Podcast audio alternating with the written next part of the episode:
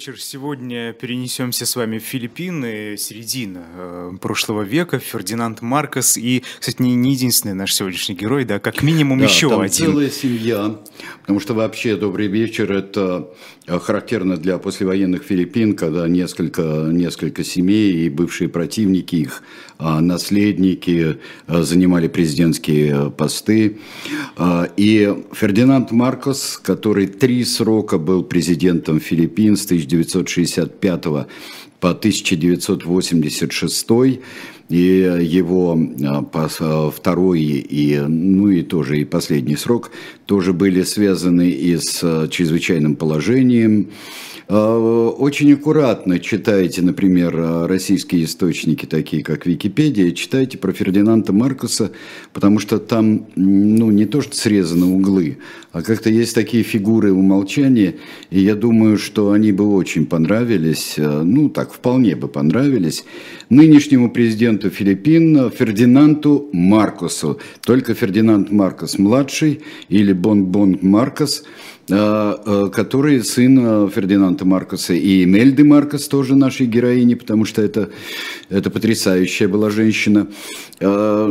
И вот в той кампании, которая развернулась в прошлом 2022 году за э, реабилитацию, с июня, с июня, да. ну да, за реабилитацию, за э, такое вот э, передергивание в истории, но об этом мы поговорим позже. Это удивительно, как Потому это что возможно. передергивание в истории и даже собственной генеалогии это было присуще старшему Фердинанду Маркосу, нашему герою, который родился 11 сентября 1917 года. Родился он на Филиппинах э, э, в небольшом местечке в провинции Северный Ирлокус. Давайте посмотрим сначала на Фердинанда Маркса, на его вдохновенное лицо, оно нам пригодится, потому что действительно это такой вот, я бы сказал, парадно-мифический портрет. Обратите внимание на его рубашку, Э, эта рубашка характерная для него и для других э, политических деятелей. Вообще это филиппинская такая вот а, рубашка. И а, также будет выглядеть его сын на инаугурации 30 июня 2022 Она года. что-то символизирует? Я даже не просто... знаю, но это во всяком случае так такая вот, вот нормальная такая вот одежда. Mm-hmm. Хотя мы можем видеть Фердинанда Маркса во всех цивильных, а также в военных костюмах. О военном мы еще поговорим. Фердинанд Маркос, э, действительно, он, его отец э, Марьяна Маркос э, был учитель, адвокат, он был политиком, и потом его ждет очень суровая судьба, но в которой он в какой-то степени, даже в очень немалой степени, он виноват э, сам. Это политик э, какого масштаба? Э, политика масштаба регионального, потом масштаба, можно так сказать, федерального, потому что давайте посмотрим на Филиппины, на карту Филиппин. И э, на карте Филиппин мы увидим, что это очень большой архипелаг. Угу. Вы посмотрите, он э, по количеству островов, э, причем не маленьких островов, он превосходит э, японские острова. Это серьезная база, я бы сказал. И поэтому история Филиппин, э, вот мы видим там северный очень крупный э, остров, остров Лусан, и Лусан это очень важная провинция, но Филиппины во время а, великих географических открытий и колониальных завоеваний, это очень важно, это контролирует Юго-Восточную Азию. Это архипелаг, э, который важен стратегически, как я уже сказал, и это было испанское владение, и поэтому помимо языков автохтонных, тамошних языков настоящих, которые здесь, если мы будем говорить, каким языкам, каким, какой семье это принадлежит, это австралонезийская семья языков, и она охватывает огромные пространства и Тихого и Индийского океана. На Западе это, например, мальгарский язык. Он той же семье принадлежит mm. на острове Мадагаскар. Но они сохранились, все эти языки. Они сохранились, и причем а, разные филиппинские правительства делали усилия для сохранения языков. Потому что испанский начал очень сильно вытеснять э, и замутнять, как сказали бы, суперстрат был испанский во всех языках, основных языках Филиппин, был очень важен. И Испания до конца 19 века владела Филиппинами, потом произошла испано-американская война, и э, Филиппины стали принадлежать Соединенным Штатам. И э, э, политикой было вытеснение испанского языка, хотя испанский оставил множество слов, ну за, за столько времени это оставить, действительно, и множество слов, они очень похожи. И а все вытеснение вот... какими инструментами? Это насильственное что-то? Да какое вытеснение насильственное? Когда мы не знаем, вот к нам приходит, приходит железный железный конь. Мы же его называем трактор, да, вот, хотя это никакое не, не, не русское слово. Когда приходят новые реалии, когда легче mm-hmm. еще он становится лингвофранком между разными а, племенами, разными субэтносами, становится языком общения, то, конечно, там, там масса языков. А сколько а, а, заимствований из русского в разных языках СССР было и Российской империи. И когда мы слышим там казахский язык в Астрахани, в Астраханской области, то там а, трактор, дождевалка, да, mm-hmm. в колхозе, там, это, это все всегда, всегда и было. Ну так вот, это, то есть это никакой не насильственное. Насильственное... Мы, я уточню, мы правильно, мы говорим об одном, об э, американском завоевании уже, когда вытеснение испанского всего Вытеснение идет. испанского из общественной жизни. Mm-hmm из общественной жизни. И э, попытка заменить, э, э, заменить испанский английским как языком, языком общения и языком официальным. Это довольно сложная история, очень интересная. Вот я когда занимался такой для статьи биографии генерала МакАртура, который там очень много служил и воевал потом во Второй мировой войне, это очень, с очень интересными традициями, с местной э, такой вот а, местной элитой, а, элитой филиппинской и элитой американской. И вот, например, то, что генерал МакАртур дружил а, с будущим первым президентом Филиппин, то, что это вызвало очень какое-то такое, вот эти снобы, американские снобы, они, вот все дипломаты, военные, вот все то, что присутствовал, губернаторы, а что они, конечно, нравилось? это смотрели. Ну, не нравился, ну что, американский генерал, американский офицер. Которого мы, кстати, неоднократно касались. Ген, генерал, ну что ж такое-то, я mm-hmm. не знаю. Он, он шляется в компании э, каких-то там туземных интеллектуалов. А, люди очень часто забывают, что когда-то они сами были колониями, и когда-то они освободились. Это есть, есть такое свойство у людей. И, а, между прочим, и сами филиппинцы, освободившись, они, а, их приемы были совсем не сладкие тоже по отношению и к народу, и к эксплуатации, и к тут же появилась собственная олигархия. Но вот давайте просмотрим мы в молодости, вот в Филиппинах э, э, учится э, Фердинанд Маркос, он учится на Филиппинах, он оканчивает юридический факультет Филиппинского университета, юридический колледж. Потом он учится в некоторых странах, он учится и в Англии, но дело в том, что он начинает себе приписывать очень много вещей и, и ему потом приписывают. Например, маги, э, магистр искусств, он не стал магистром искусств. А для чего например. он это делал? Кого хотел ну, впечатлить? Всех. Всех. То есть он на тот момент уже был э, достаточно да, известным это человеком? Потом себе приписывал э, массу вещей, например, выдающееся мастерство в судебной практике, которое не очень подтверждается. Mm-hmm. Вот.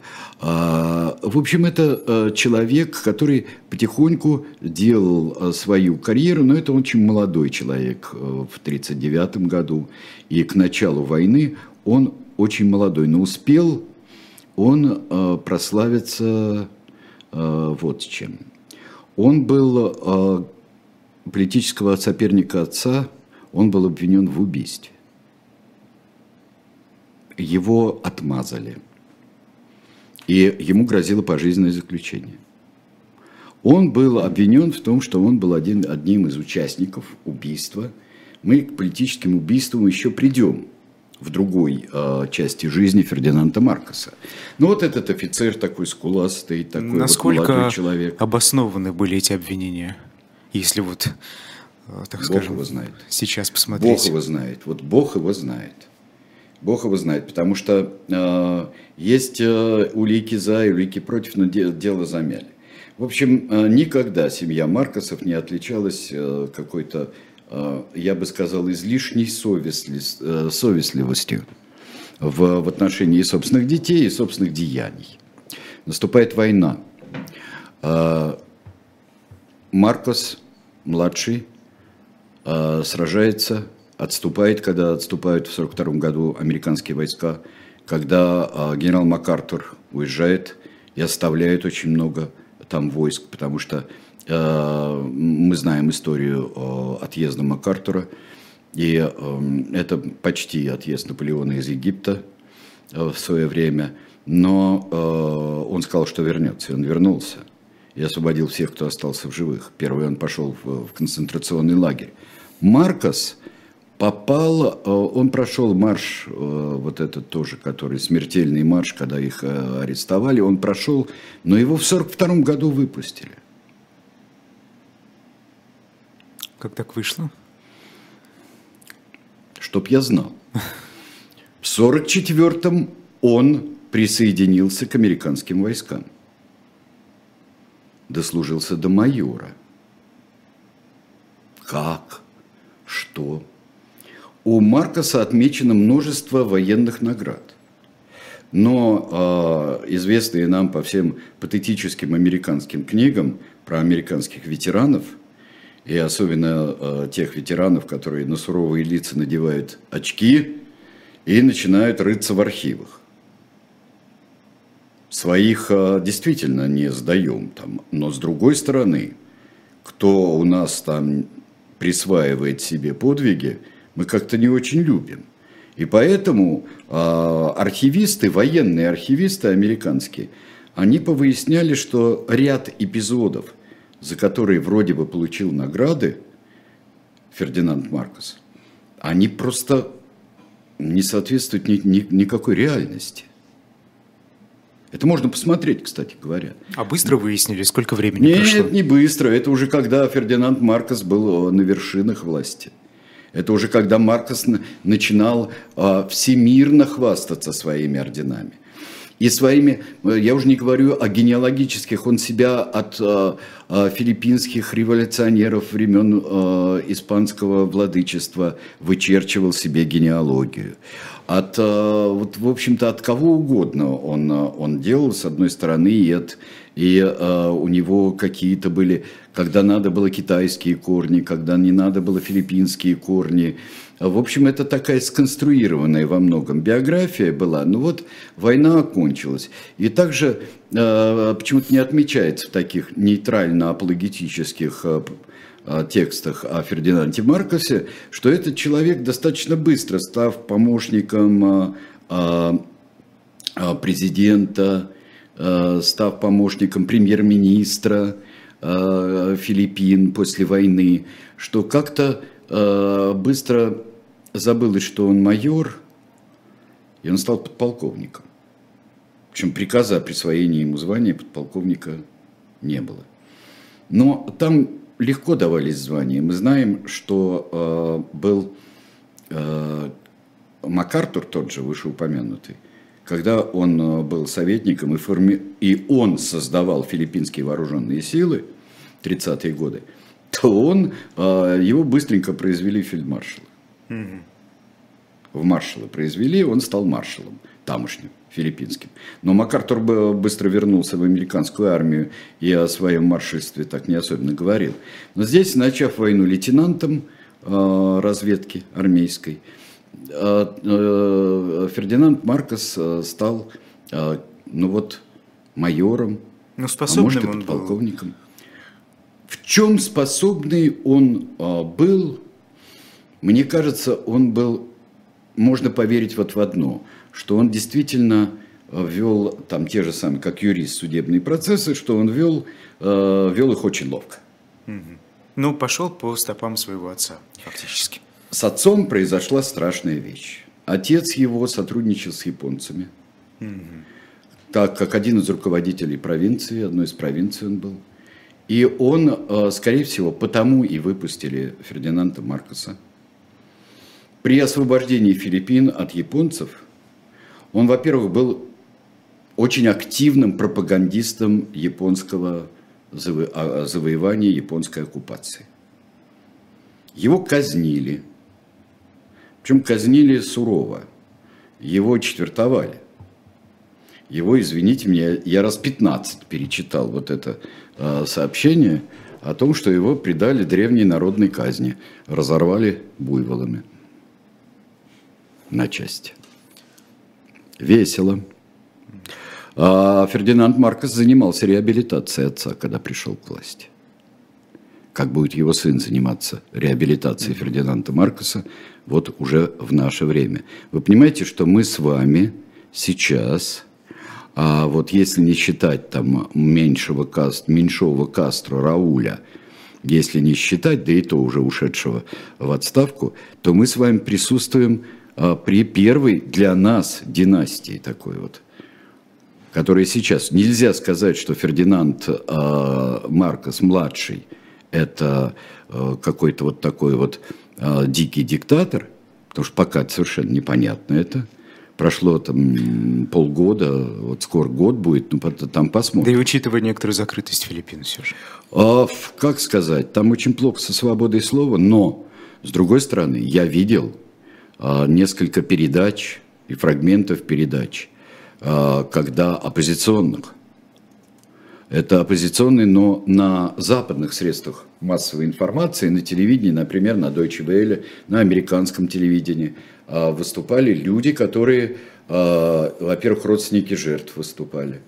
Потому что там целый мемориал, ведь огромный жертв диктатуры Маркса, к которой мы еще не, не подошли. Вспомним Марию Рессу, кстати.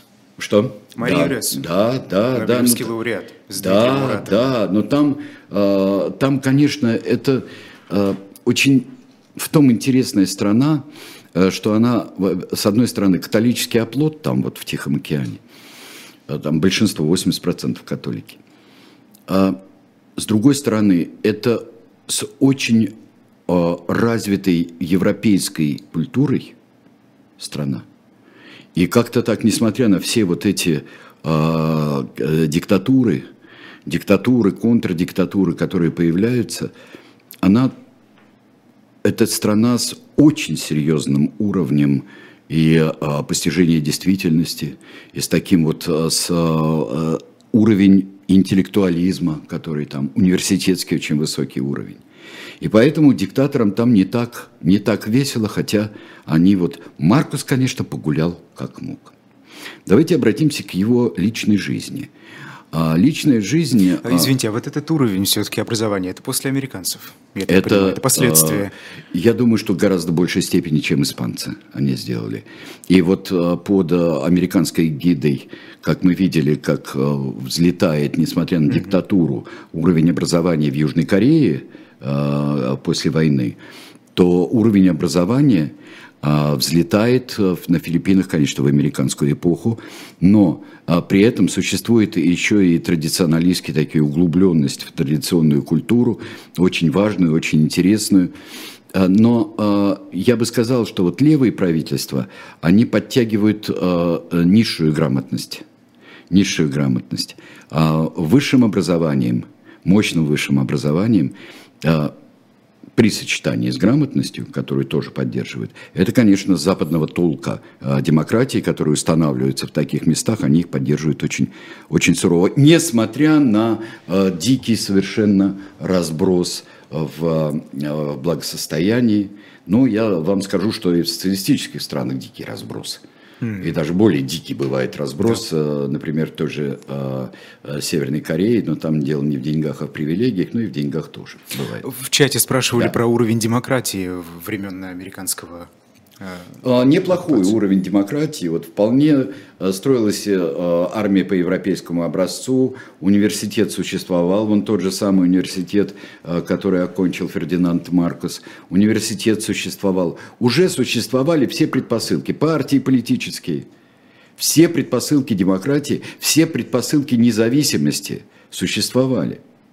Может быть, поэтому Соединенные Штаты иногда питают такие иллюзии, когда, например, ну, пытаются диктаторские режимы э, как-то пере, переотлить в демократию, что получается с гигантским трудом. Но там еще другое дело, вот когда это речь идет, например, о том же Ираке или Афганистане, там же еще такой а, дичайший э, поток а, радикальных движений, которых здесь, они потом, они будут, это все-таки 20 век. Тут там и компартии, и маоисты, да кто угодно. И исламисты угу. на Филиппинах а, очень и очень а, сильны а, и до сих пор сильны. Но это, это ведь небольшая группа. Фактор. Но она очень-очень значительная в том смысле, что они там же были и антихристианские выступления были.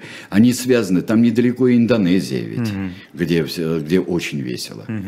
И всегда было весело, и до сих пор э, весело. Фердинанд Маркс и личная жизнь. Это важно. Потому что у него была гражданская жена, и не будем себе морочить голову ее именем, а, но там произошел решительный поворот. У них были общие дети, но это был гражданский брак, Э, связанный с тем, что религиозный брак э, как-то не заключал. И вот в 1953 году э, Маркос вроде бы был помолвлен с этой замечательной девушкой, там у женщины красоткой тоже и так далее. И вдруг он совершает какой-то там поворот оверштаг, совершает на 180 градусов.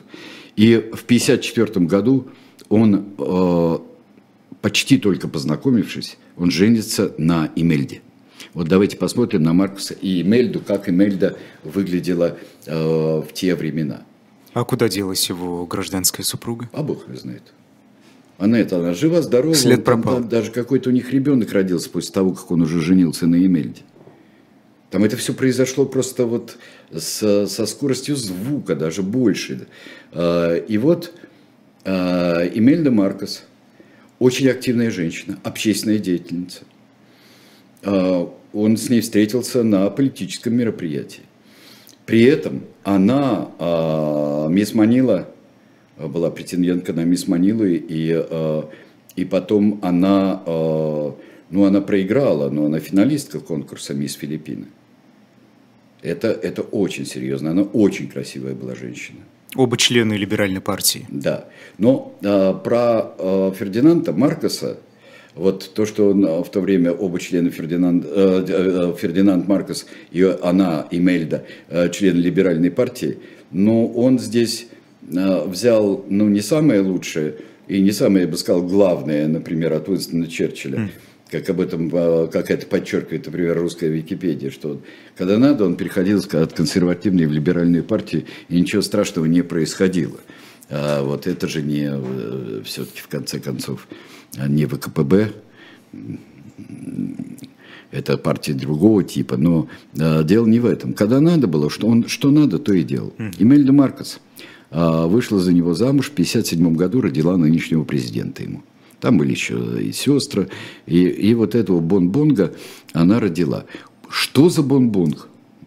Вот что это за имя? Он Фердинанд Маркос, там у него еще фамилия матери э, есть посередине, в отличие, например, от испанцев, не, не в конце, а посередине. Ну что это за бонг-бонг? Я перерыл все э, и э, выяснил такую вещь. Там очень много интерпретаций, есть даже квиз такой вот. И предлагают, что означает бонг-бонг. Причем люди с Филиппин, Э, тайцы, еще много кто, совершенно противоположные дают толкования. А от взрыва до хитреца, от взрывного такого боевого мальчика, скорее всего, это просто мальчик-мальчик, парень-парень. Скорее, удвоение – это э, иногда бывает множественное число, э, но э, вот как э, нас учили на курсе языкознания нас учили, что вот, вот Аран человек, да, аран-аран – люди, орангутан – это лесной человек. Ну, вот, вот, то есть это вот такое удвоение, оно означает множественное число. Но, э, может быть, усиление. Э, я не буду, я не специалист, вот, вот, вот не специалист я здесь э, от слова совсем и вообще. Э, но вот существует вот бон-бон такое. Очень много прозвищ. Европейцы Э, иногда сходили с ума, когда у них Ноной приезжал к ним. Это у младшего или да у нет, старшего? вообще, когда к ним приезжали политические деятели, они встречались с филиппинскими. Угу. Там Ноной, Кори, Бутуса. Это что-то такое народное, как, это, как его да, называют это, в народе? Это привычка, это привычка давать прозвища. Привычка давать прозвища. И эти прозвища а, существуют как имена, а, потому что прозвища местные, а имена почти все испанские. Хорошо, а у старшего какое было прозвище? А вот у него я прозвище не нашел. Что интересно. Угу. Ну вот мы видим э, Красанакино, и э, Красанакино мы еще не видим. Это будет следующий президент после, э, после Маркоса. Мы видим Эмельду Маркос и видим э, Фердинанда Маркоса, и самое время сделать перерыв и потом начать их и завершить их бурную карьеру. Завершить это сложнее, потому что у меня нет уверенности, что маркосовская карьера э, вот такая бурная завершилась.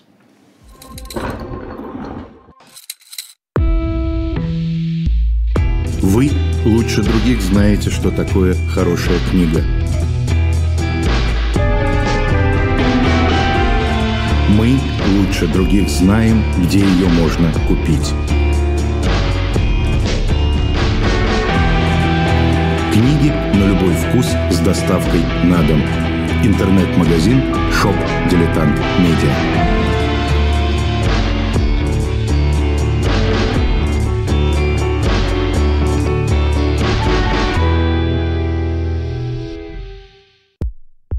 У нас есть парадоксальная ситуация. Это непросто. Потому что останется в истории. Ну, Владимир Борисович, вы прям как ребенок. У вас есть лучшие средства обороны? Нету.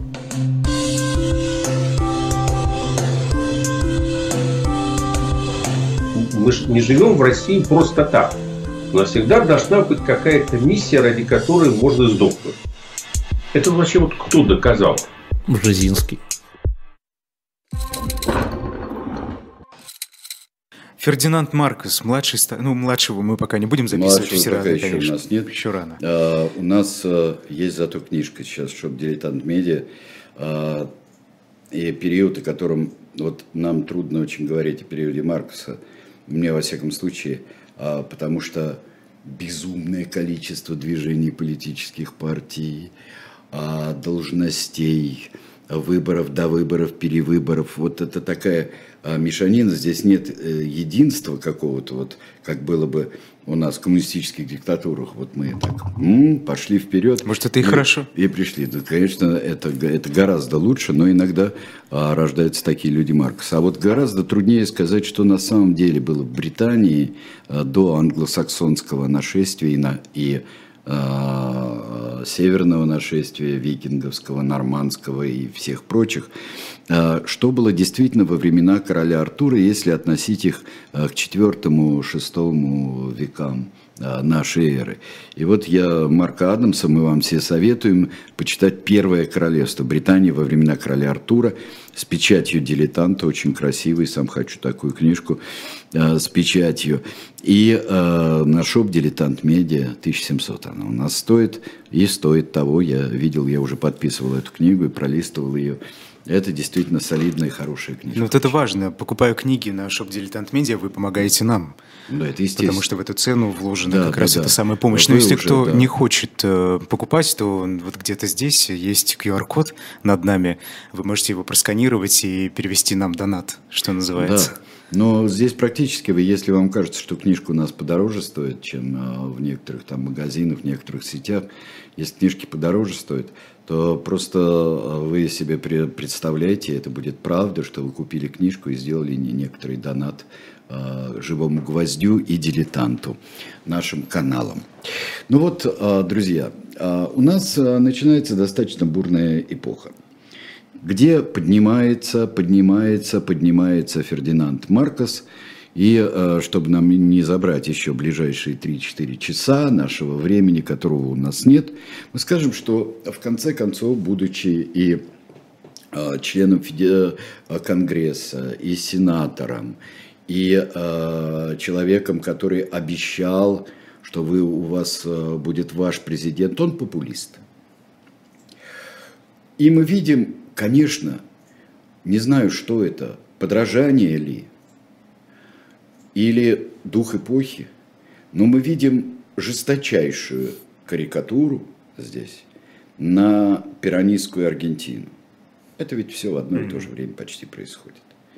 На, когда, правда, когда э, они э, поженились, Маркос Фердинанд и, и его жена Эмельда, э, уже вот два года как не было на свете э, Эвы Перрон.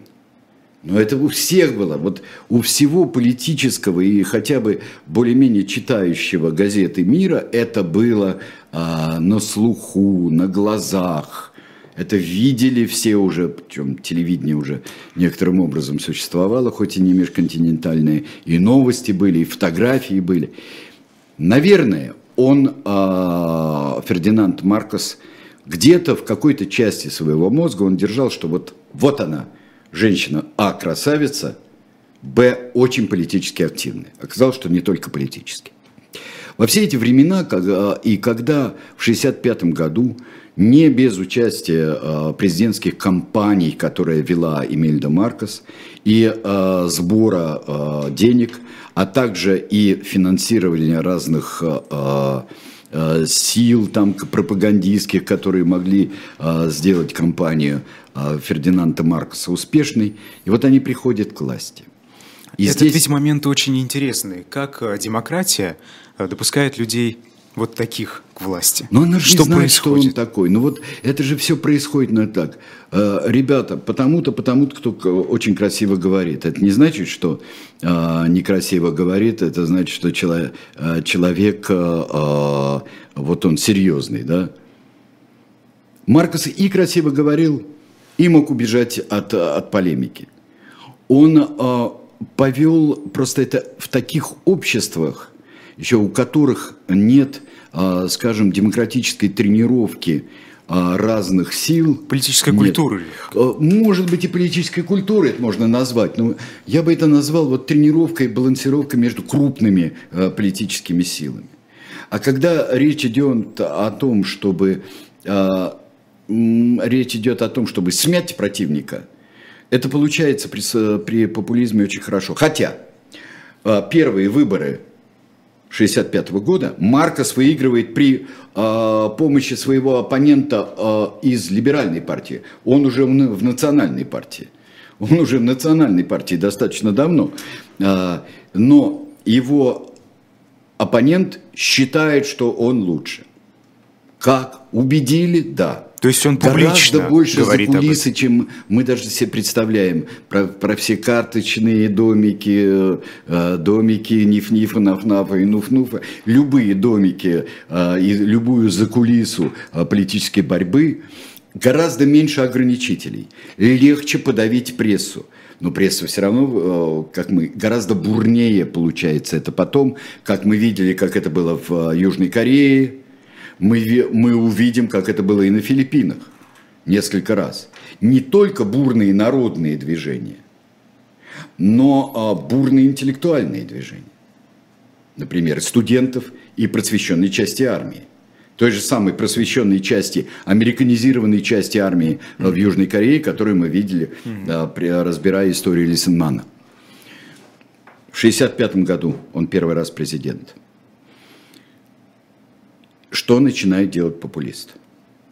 Популист сразу начинает себе, к себе подтягивать с ниж... не самые нижние слои населения. Хотел сказать нижнейшие, но могло э, получиться амофоном такие вот нижнейшие э, слои населения. Чем, он очень много обещает. чем он оперирует? Он оперирует обещаниями, которые подкрепляются американской помощью какой Но форме? Он же... Мы с вами смотрели на Филиппины. Угу. Это продолжает быть в сфере влияния американской. И чтобы там надо, когда он будет потом уже в третьем своем сроке, он будет балансировать между Китаем и Соединенными Штатами. То есть ему нужен и Китай коммунистический, и Соединенные Штаты. Ой-ой-ой. Раздуть свою важность. Показать свою важность. А далее начинается еще и а, взяткодательство и взяткобрательство. Корасон, а не Корасон Акино, мне все время она приходит, эта чудесная женщина приходит на память, следующий президент. Емельда Маркос. Емельда Маркос становится послом, так называемым послом доброй воли, очаровашкой всех. Посмотрим э, с их семейства с президентом Джонсоном. С президентом Джонсоном. Во. Вот, с президентом Джонсоном, э, вот первая леди тут, э, и рядом с Джонсоном э, Эмильда Маркос в своем традиционном э, замечательном этом платье с поднятыми э, плечами такими вот. Что он обещает? Это же начинается Вьетнам.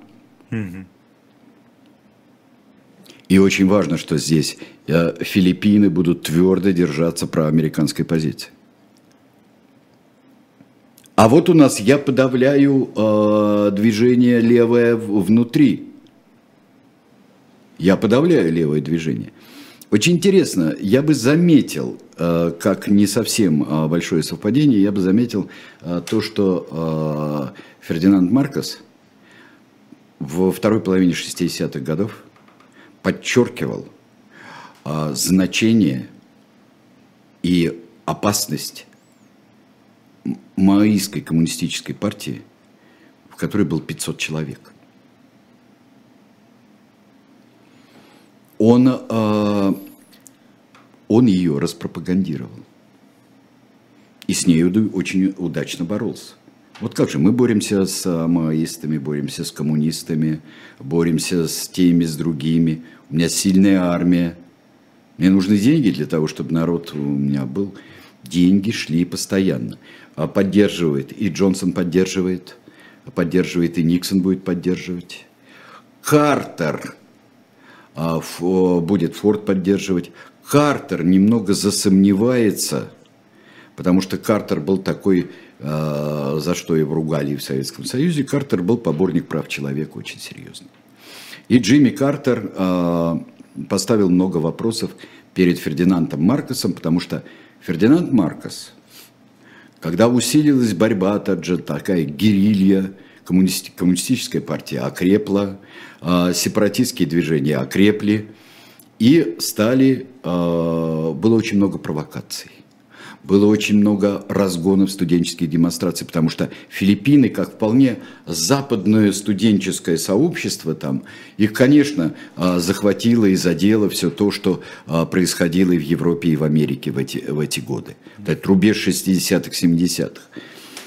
С удовольствием их подавляют, с удовольствием организуют фейковые террористические акты или непонятно кто делает, там кто-нибудь бросил гранату или бомбу. Тут же репрессия, а тут же забрасывают гранатами, тут же и... Вы понимаете, как нам тяжело? Вот это, вот это Маркоса, а, Маркоса была а, главная цель. В это время Эмельда Маркос. Эмельда Маркос занимается собственной политикой. Потому что а, пойманный на а, а, адюльтере с американской актрисой, которая играла Эмильду Маркос в пропагандистском фильме а, филиппинском при нем. Она, мне кажется, что она очень обрадовалась этому факту, что он ей изменяет. Она устроила из этого, а, в общем-то, утечки популярные такие, что вот она несчастная, и она действительно такая а, карикатура, опять же, на Еву Перрон, на Еву Перрон, и что она вот за, она приобрела собственное значение, он, и чем бы она ни занималась, лишь бы не трогала личную жизнь Фердинанда Маркоса, как он. Фердинанд Маркос, вот, вот- вот пускай занимается. Во всяком случае, вреда для его правления она никакого не приносила. Но зато у нее было, она собирала коллекции. И я, а, судя по делам, которые а, были подняты после их эмиграции и в Соединенных Штатах, и в других местах, да на самих Филиппинах, где они разворовали а, коллекции искусства, у них реквизировали потом картины Клода Моне, были других художников, были ценности, были знаменитый розовый бриллиант, который где-то кому-то пытались продать они реквизированы как имущество. Ходил упорный слух, что э, они, конечно, пользуются в своих диких роскошествах. Эмильдизм, эмильдистское – это э, еще за некоторое время, за довольно долгое, до вкусов э, семейства Дональда Трампа – Э, и ну, в миниатюре это то, что новорусское вот такое вот э, аляпы с, с кистями, с гирляндами, с чем угодно. Вот эта аляпистость, это эмильдизм называется. Это вот э, в, это эмильдийский дизайн. Mm-hmm. У нее была гигантская коллекция, но она и есть частично, потому что Эмельда Маркус никуда нас не покинула. Она родилась в 1929 году, дай бог здоровья, конечно. А, и вот э, это просто что-то нечеловеческое, строительный бум, строительная э, мания у нее. Она строит огромный культурный центр. Она назначает себя сама на всякие посты, на всякие э, э, мэра э, Большой Манилы, еще что-нибудь. В общем, друзья мои, здесь не перечислить всего, что Маркосы и Мельда тоже на равных и проводя свою политику. Журналистка пишет статьи, э, знаете о ком, да, вы понимаете о ком там называется. А, и пишет э, статьи совершенно вот смешные, как говорили, и просто и разоблачающие – и все взятки, которые она получала в Соединенных Штатах там, от табачных компаний, и которые она раздавала там за политику, ворованные всякое вот это тоже а, а, ценности. И а, из ее будуара, в общем-то, как тогда и говорили, ну, практически из ее будуара поступает приказ арестовать. И это выполняют.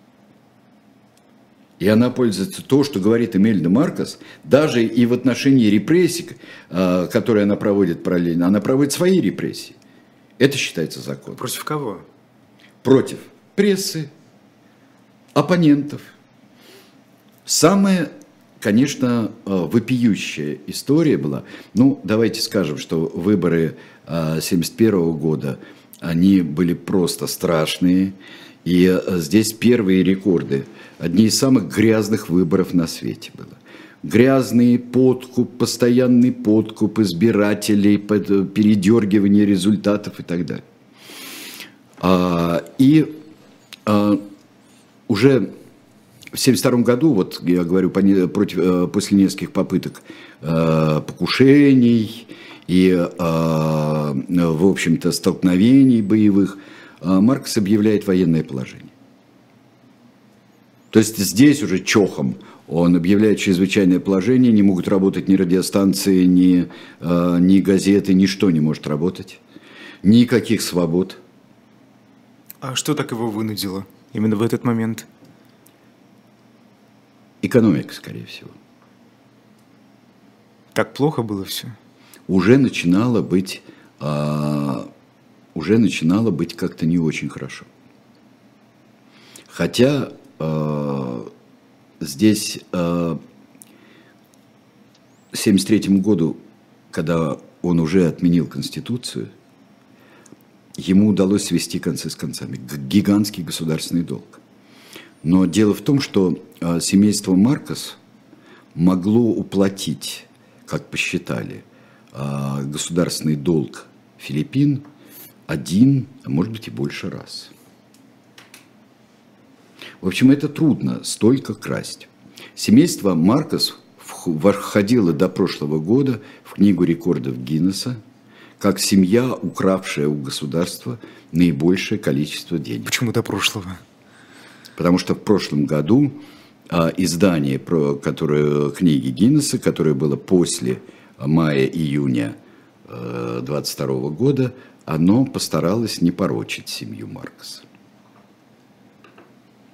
Я не знаю, как у них это все получается. Это потрясающая совершенно штука. Я понимаю, что здесь внутри все получается, да? Там внутри получается, здесь внутри все получается. А в Никакие таких иски не работают. А когда это в мировом масштабе? Почитайте, друзья, возьмите, да и почитайте. А, список есть исков к ним. Список дел. От розовых бриллиантов до Клода Моне а, взятки табачным компаниям, взятки табачных компаний американских, которые снабжают а, за оказание определенных услуг. Имельда Маркос это, это делает замечательно. Имельда Маркос, когда уже в 80-х годах, после третьего срока, э, неправильно пишет, что он отменил чрезвычайное положение. Он-то его отменил. Он отменил ну, знаете, ну, я думаю, что нашим э, зрителям и тем, кто следит за передачей «Тираны», да и то просто знает жизнь, окружающую действительность, не надо объяснять, что э, отменив чрезвычайное положение, он его не отменил. Там все осталось на своих местах. Просто это не называлось больше чрезвычайное положение. Несколько раз э, Фердинанд Маркос пользовался референдумами – чтобы изменить Конституцию, упразднить Конституцию.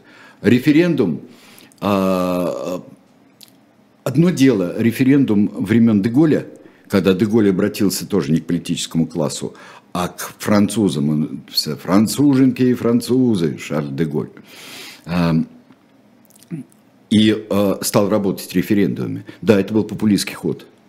Популистский ход, и, но он поддержал Галийскую республику, Пятую республику. Здесь тоже поддерживает э, власть Маркоса, которая была третья э, Филиппинская республика, но референдумы, референдумы, референдумы, который он постоянно выигрывает. Он выигрывает все время. 83 год ключевой.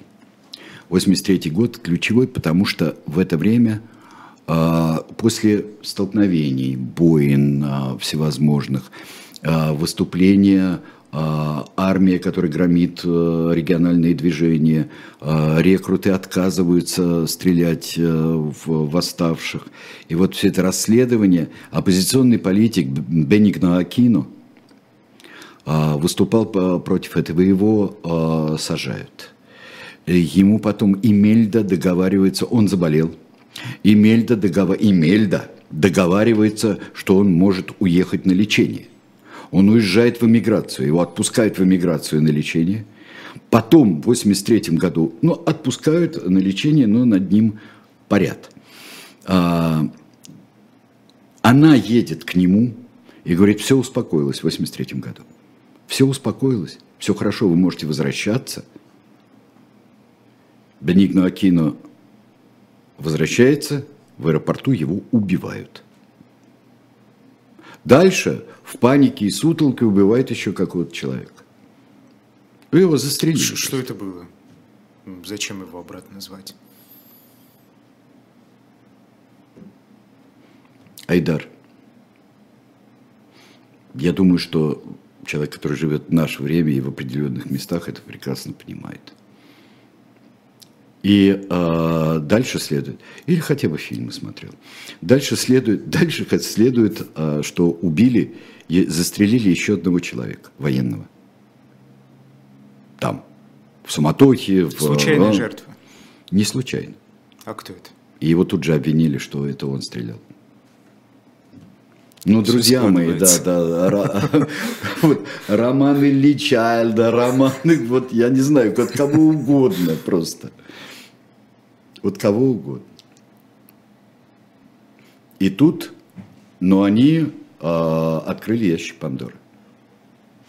Потому что э, выборы 86 -го года, выборы 86 -го года прошли в дикой борьбе даже при подтасовках и при э, влиянии. И выборы – это уже другая история, которая нам известна при всей вот диктатуре, при всем том, но в это время развивается военное движение за реформы армии, развивается движение, и оппозиция становится все сильнее. И Курасон Акино, теперь я правильно называю уже, правильно ее упоминаю, Курасон Акино фактически выигрывает. Но Фердинанд Маркос объявляет, что выигрывает он э, я уж не знаю, с какими своими вот этими, э, как у всех диктаторов, нам известных и соседних, 80 или 88 процентами. А тут жена убитого политика. Не посаженного, а убитого политика. Его вот что-то очень навеивает нам событий недавних лет. Правда. Да. Но получается так, что они устраивают инаугурацию в один тот же день. То есть она говорит, мы выиграли. Маркус говорит, да нет, я выиграл, ребят, ну, ну мы же знаем, я всегда выигрываю вообще-то. Господи, это такая игра, выборы, да? Участвует несколько партий, а выигрываю я. Вы же знаете такую игру. Или ты на чьей стороне, или они тоже Нет, и выигрываю я, Маркос говорит. Она говорит, ерунда, подтасовки такие, сякие, сякие. Э, очень аккуратная э, российская Википедия, русскоязычная Википедия говорит, обвинения в подтасовках э, были с обеих сторон. Как я это люблю. Вот как я это люблю. Я не думаю, что были средства у Красанакино, были средства настолько подтасовывать, подтасовывать выборы, чтобы переводить их в свою сторону. Вряд ли. Но вот, но у нее была поддержка огромная, и эта поддержка сказалась. Поддержка чья? Элиты? Народа. Общество? А, общество очень, во всяком случае, в Маниле а, была поддержка очень большая у нее. И вот когда они собрались праздновать свою инаугурацию, инаугурация э, Красона Акину победила численностью и победила сочувствием военных. Это было очень важно. И, от, и равнодушием э, Рональда Рейгана. Рональд Рейган как-то стал вот э, разочаровываться в Фердинанде Маркосе. Хотя ему по наследству, начиная с президента из другой партии Джонсона, и своего президента Никсона, и, и, э, и Джеральда Форда, республиканца, э, он достался им по наследству, как надежный парень. Но как-то он перестал нравиться Рейгану, и Рейган посоветовал, садись ты на Сикорского, старик, давай-ка на Гавайи. На Гавайях э, он прожил, пытался вернуться со всей семьей. Он прожил до 89 года. И вот сейчас мы посмотрим, вот, конечно, а, фотография сама по себе потрясающая. Это, это э, Эмельда Маркус у гроба. Вот, давайте мы посмотрим на нее. Вот Эмельда Маркус – у тела своего мужа. Она очень страшная фотография, тебе не кажется? По-моему, это, очень, по-моему, это жуткая фотография. И даже если не учитывать, что вот кто эти люди. Вон его награды здесь, и вот лицо этой женщины.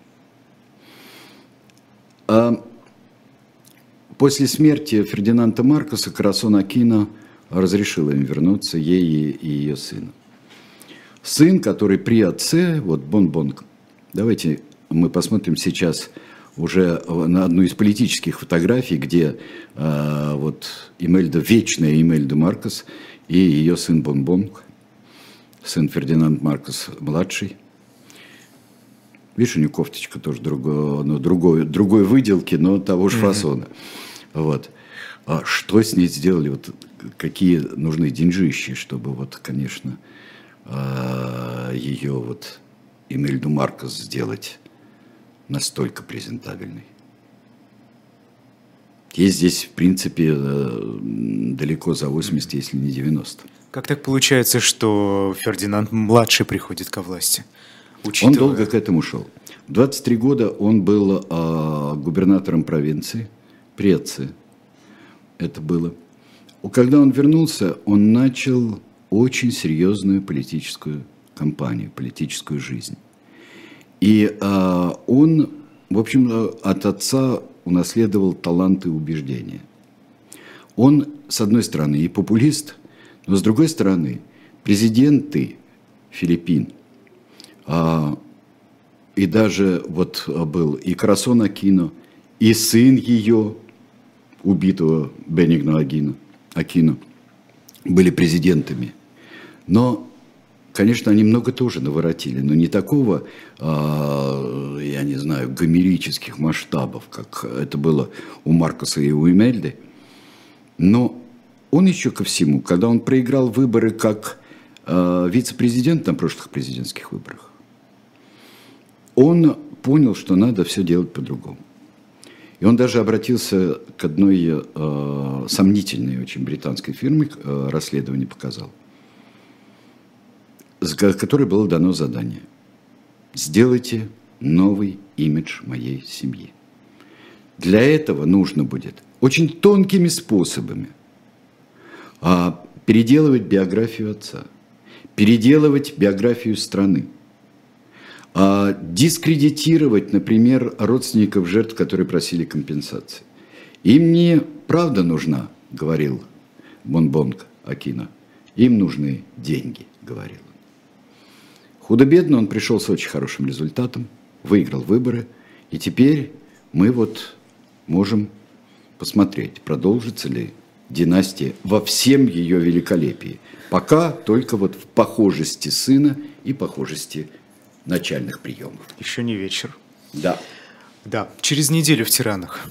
Через неделю мне надо подумать, потому что надо переместиться в какую-нибудь ну, эпоху и континент. Что, предлагают что кого Нет, я хотел предложить, чтобы они предлагали, да. Мы а, будем получать, так да. скажем, эти комментарии под выпуском оставляйте или в наших телеграм-каналах это можно делать. А, собственно, все. Да. Спасибо. Да, вот такая вот веселая семейка после, у нас была. После mm-hmm. нас на «Живом гвозде» особое мнение Екатерина Катрикадзе, журналист э, с Антоном Орехом, поэтому оставайтесь с нами и не переключайтесь. До свидания.